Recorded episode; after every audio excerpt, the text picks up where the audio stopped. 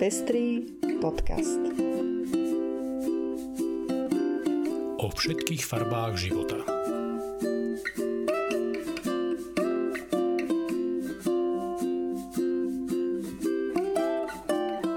Vítame vás pri 48. vydaní Pestrých správ. Toto sú informácie, ktoré prinášame.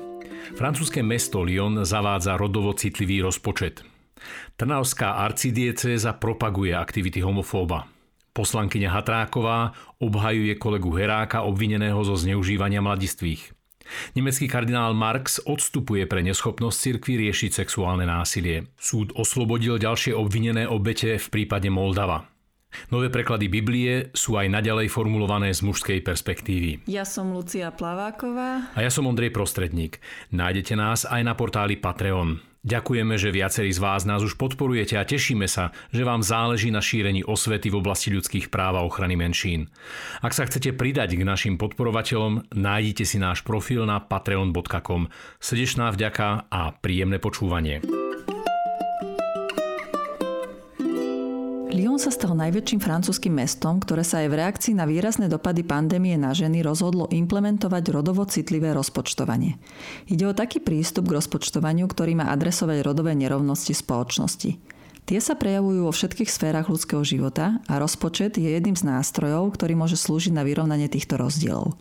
Lyon chce preskúmať svoj rozpočet a zistiť, kam a ako putujú peniaze z rozpočtu, čo sa týka rodového zastúpenia. Na základe tejto analýzy potom definujú oblasti, v ktorých by malo dôjsť k zmenám. V praxi to znamená napríklad väčšiu podporu služieb a centier pre obete domáceho násilia.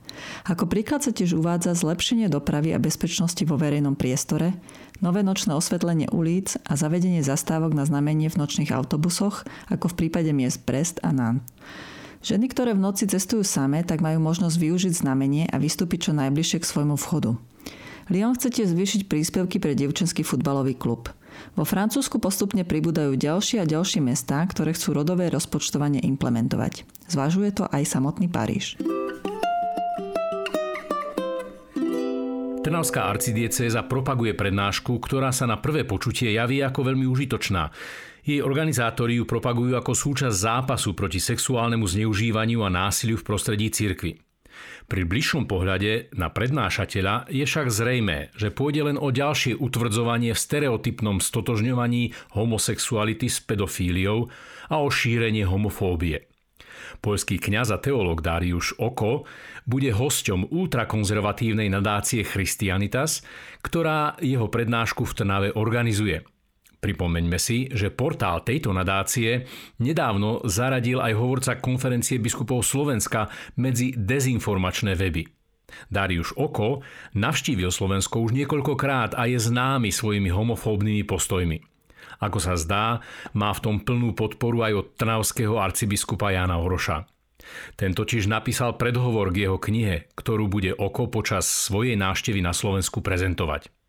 Natíska sa tak otázka, aký zmysel majú potom vyhlásenia hovorcu konferencie biskupov Slovenska o dezinformáciách, keď na druhej strane sa jeden z biskupov priamo a aktívne podieľa na ich šírení.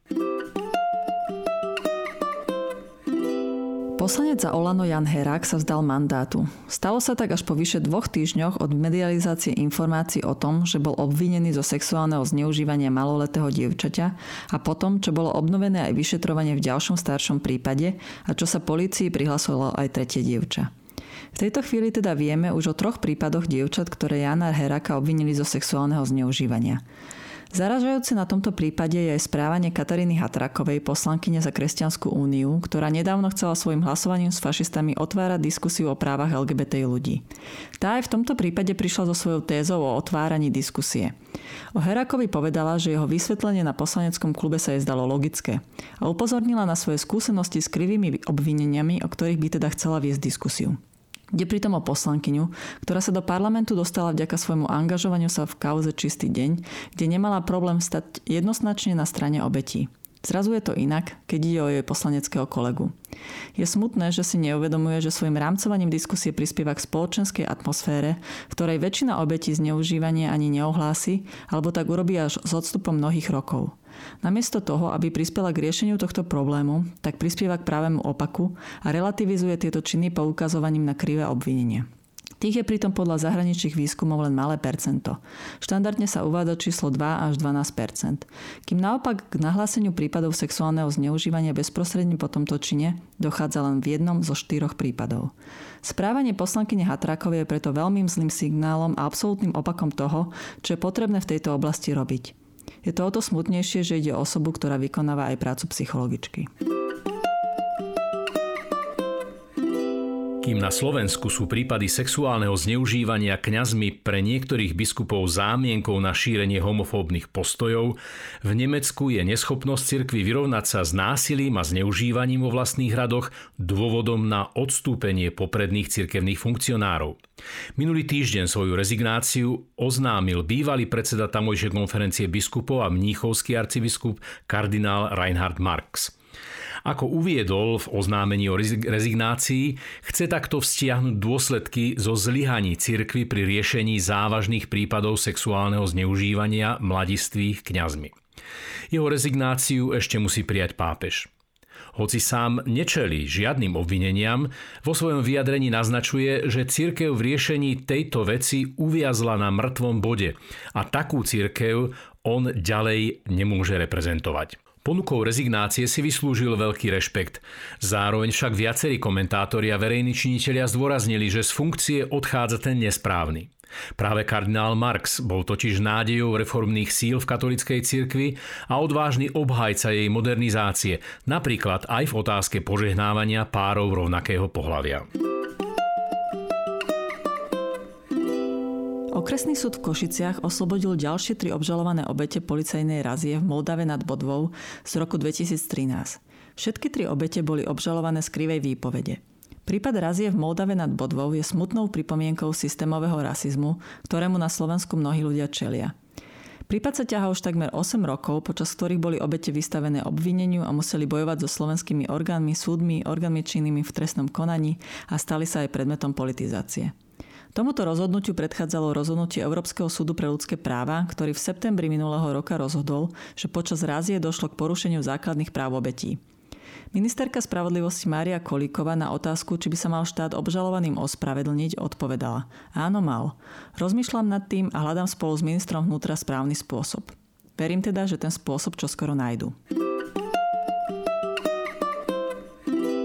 Nové preklady Biblie sú aj naďalej formulované z mužskej perspektívy.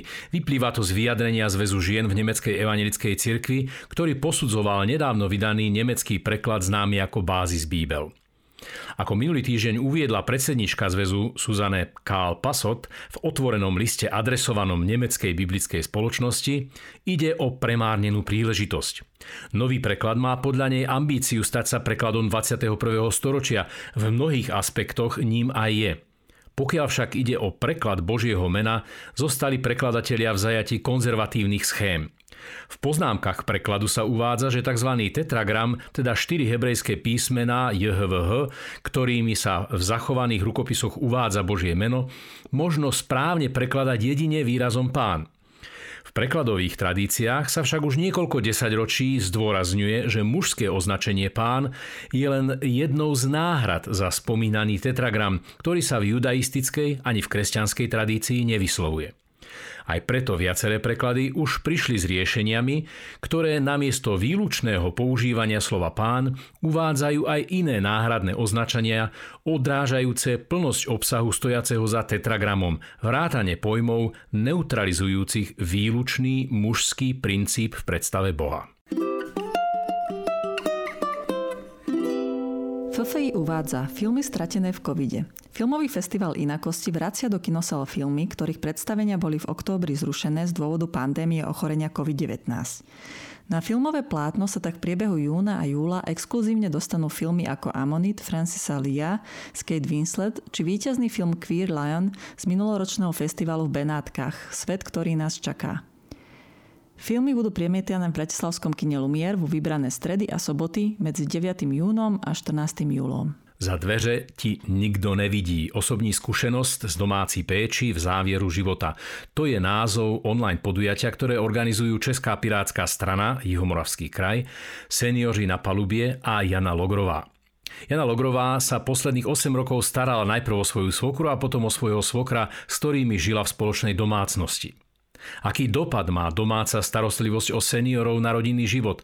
Ako vyzerá záver života a čím možno svojim blízkym v takej neľahkej etape života pomôcť? Odpovede na tieto otázky sa pokúsi sprostredkovať odborníčka na sociálnu politiku Jana Logrová. Podujatie sa koná online v útorok 15. júna o 18. hodine. Podrobnosti nájdete na facebookovej stránke Českej pirátskej strany. A to je už všetko z dnešného vydania Pestrých správ. Do počutia o týždeň.